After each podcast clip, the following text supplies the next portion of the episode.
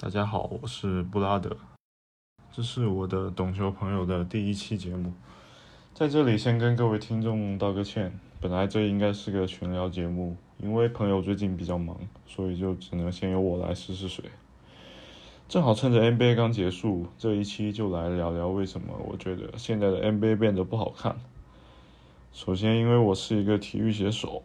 平时关注的比较多的是 NBA，那么我想先谈谈过去这个赛季我的工作上有什么变化，以此作为话题的切入点。我觉得最主要的一项变化是，我不再像以前那样很高强度的关注 NBA 了。对于 NBA 这个话题，我一个赛季可能真正想写的题材只有个位数。其实任何内容输出都是消耗积累的过程。对于一个出产体育内容的工种，你必须要关注相应的比赛和事件，才能有东西可以讲。相当于一个池子，一边蓄水一边放水，看哪边流得更快。拿我自己来讲，所谓的没有东西可写，无非是蓄水的速度不够快，然后池子流空了就没办法放水出来了。问题的源头还是在于没有积累。对于这个问题，我觉得最主要的一个原因是现在的 NBA 不好看了，它呈现的内容无法再给我继续高强度关注它的理由。其实 NBA 是不是不好看，这是一个比较宏大的问题。首先从收视率来讲，NBA 是在逐渐走低的。虽然今年 NBA 的收视率有所回升，但这还是因为去年受疫情影响下降的太多了。其实你看，今年还是比不上疫情之前动辄千万级的数量。福布斯对 NBA 收视率下降的解释是这样的：第一，因为疫情的影响，体育联赛流失了很多关注度。你看，不止 NBA，几乎所有的体育联赛都这样。NFL 的超级碗收视率创下了2007年以来的最低水平，MLB 的世界大赛更是跌穿了历史新低。第二点，NBA 总决赛这些年缺少了库里和詹姆斯这种顶流球星的直接对话，吸引力就大大下降了，缺少了商业包装的可塑性。第三点，流媒体视频抢占了人们很多的注意力，传统体育被流媒体视频抢走了很多阵地。当然，以上三点都有道理，但任何现象的形成，结果都是很复杂的。不是某一个原因就可以直接导致的。不过你还是可以从里面找出一些主要的矛盾。在我看来，疫情和没有球星只是 NBA 收视率下降的导火索，观众的业余时间被其他更有吸引力的娱乐项目占据，才是更有说服力的原因。比如刷抖音和电竞这种刺激来的更短平快的东西。我看到一个统计，中国看电竞比赛的人口现在已经有百分之四十了。超过六点五亿的人会玩手机游戏，即便是在美国这种体育大国，有四大联赛的地方，也有机构预计，二零二一年电竞就会成为全美第一大的体育项目了。在这里，我们可以先下一个结论：因为内容形式和传播上的差异，传统体育在以流媒体为主的娱乐方式入侵生活的大背景下，注定会逐渐式微的。但这个式微是一个渐进的过程。不会瞬间就被推翻了。传统体育长久以来打下的阵地，其实没有那么容易说丢就丢。新势力一口气也吃不完一个胖子。虽然大家总是说现在已经越来越少人看球了，但很多数据都在证明，并不是所有体育联赛都在走下坡路。比如足球就还很受欢迎啊，这两年英超甚至还在美国抢掉了四大联赛的地盘。刚刚结束的欧洲杯，大家不是都说没有人关注吗？但是 ESPN 统计。收看的人数比上一届还多了百分之三十三。ESPN 史上播过收视率最高的十场欧洲杯比赛，这届欧洲杯就占了四个。你看看英国本土就知道今年欧洲杯是多么火热。随着英格兰打进总决赛，欧洲杯决赛的收视率更是达到了三千万人观看的水平，是戴安娜王妃葬礼之后最高的收视率数据了。你说传统体育不受欢迎，但欧洲杯又搞得有声有色，所以我们还是要找找 NBA 自身的问题。在这里，我想用我自己的角度去切入，给大家提供一个思考的方向。过去这个赛季同样是传统体育，但我对足球联赛的兴趣远大于 NBA。尤其是最近欧洲杯和季后赛重叠的这段时间里，欧洲杯是对我更有吸引力的赛事。你可能会说，欧洲杯要等四年才有一届，NBA 年年都有，那欧洲杯肯定是更有吸引力的，对吧？这个话当然有道理。赛事的稀缺性固然是一个因素，但更深层次的原因，我觉得应该是欧洲杯让我感觉到它保留了更多体育竞技应该有的最核心的东西。这个东西是人文关怀。我觉得这个是 NBA 现在最缺少的。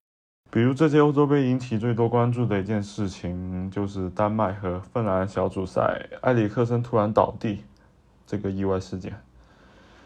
当时在场人员的举动很让人触动，双方球员都第一时间围过去查看埃里克森的情况，然后实行救助，并且很快就呼叫队医进场了。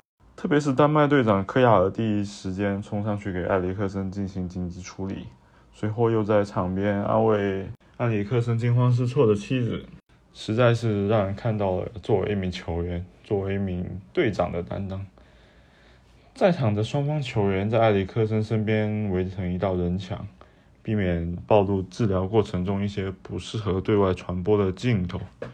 当时由于现场遮挡物不够，芬兰球迷还丢下自己国家的国旗给埃里克森遮挡。然后双方球迷还暂时舍弃了互相竞争的关系，一起在场地内轮流高喊克里斯蒂安·埃里克森的名字，为埃里克森打气。这个场景很让人感觉到体育就该是这样子。那一刻，你可以感觉到所有人对埃里克森的关切不是政治正确，而是发自内心的举动。这种不经修饰、依照人类最底层逻辑进行的事情。让人看到体育应该有人人文关怀，这个是体育之所以迷人的地方。埃里克森这次倒地事件，在未来肯定会成为一个不断被重复叙述的故事。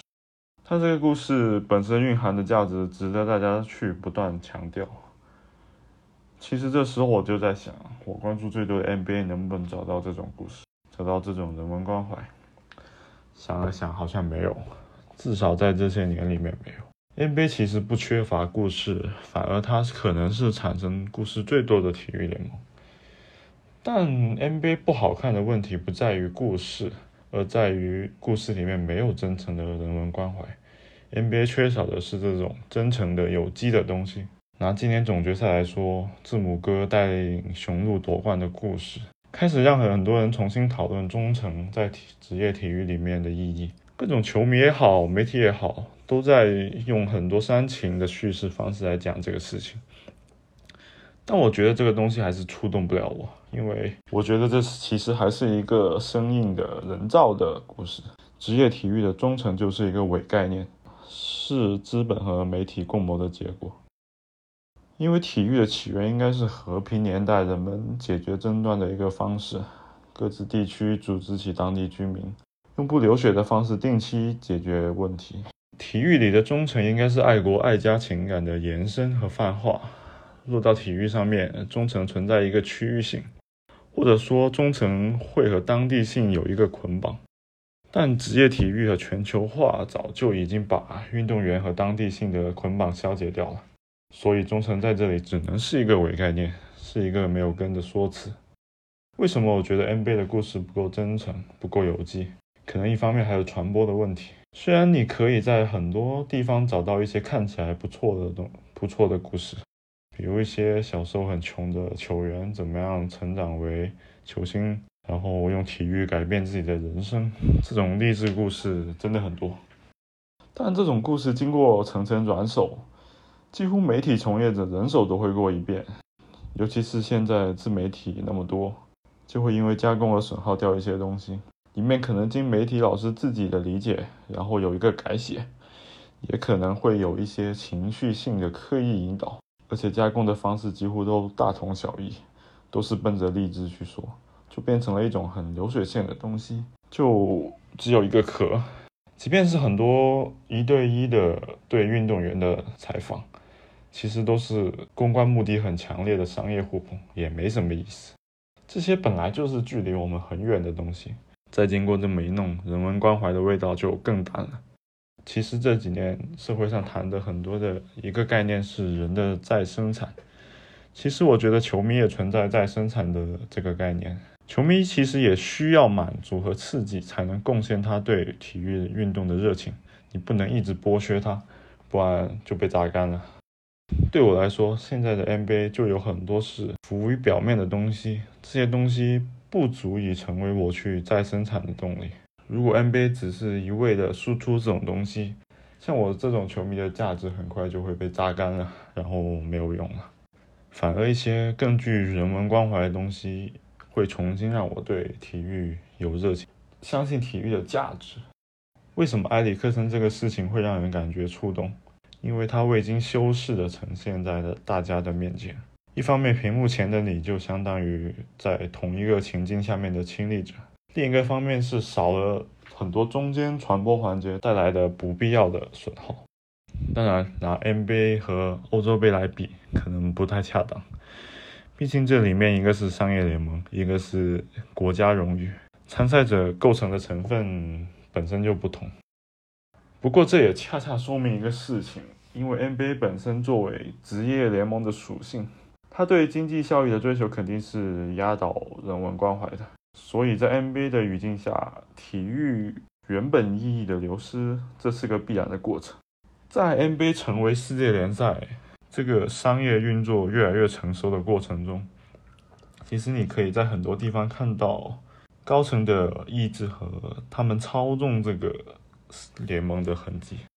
我不是说 NBA 在打假球。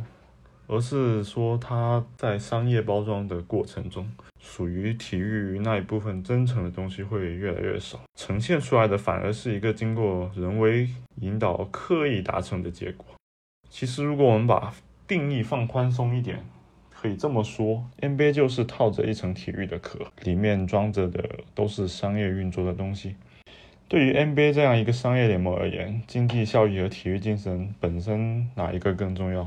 其实不难分辨，你想啊，反过来说，即便烧钱都要办的奥运会，它就会把体育精神作为强调的主体。其实不仅是 NBA，所有体育联赛都没办法逃出这个逻辑，只是说在里面经济效益和体育内核的比例各占多少罢了。比如在那些低级别的业余联赛，虽然经济效益基本可以忽略不计，但你肯定能在里面找到更多的人人文关怀。我记得利物浦前锋马内刚刚发迹的时候，有一条微博流传很广。那条微博是二零一二年一个博主去梅斯采访留洋的中国球员，然后遇到了马内。那时候马内刚刚从塞内加尔的农村去到法国。微博里面是这样讲的：当时的马内看谁都很尊敬，看到谁都来一个九十度的大鞠躬。然后马内问这个博主。能不能为他拍一张照片？他想给他母亲看一看。拍完之后，他还问这个照片是不是免费的。这种故事其实就很生动，很有体育里面的人文关怀。其实这个微博不长，也没有什么特别的评论，但这些简单的文字就提供了一个叙事的视角，很清晰的树立了当时马内的形象。再加上后来他成为球星，这种反差就就很有意思。其实你在很多关注领域相对小众的博主里面，可以找到很多类似的故事。这里面的东西普遍就更有机、更真诚。其实说到最后，NBA 好不好看还是一个相对的问题。可能一些人会像我这样返璞归真，开始关注体育更纯粹的人文关怀。但同时，可能也很多人还是挺喜欢当下 NBA 这种强调造星和刻意制造冲突的叙事方式。对于后一种观众来说，现在的 NBA 可能还是很有吸引力的。其实你也可以看到 NBA 在强化这种叙事逻辑，可能这种这种叙事方式还是非常有市场的。不过这样很容易会造成饭圈化的感觉。其实现在已经有这种趋势，但这里就不展开去聊了。大家如果感兴趣，我们可以之后聊聊这个话题。聊到这里，感觉也差不多。虽然说了很多，但其实没有解决什么问题。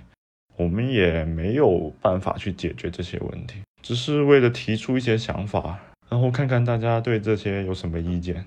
不过这不就是谈话的目的吗？所以也劳烦各位跟我们留言，说说你们想听些什么话题，之后我们可以一起来聊聊。那这期节目就先这样吧，感谢大家的收听，各位下期再见。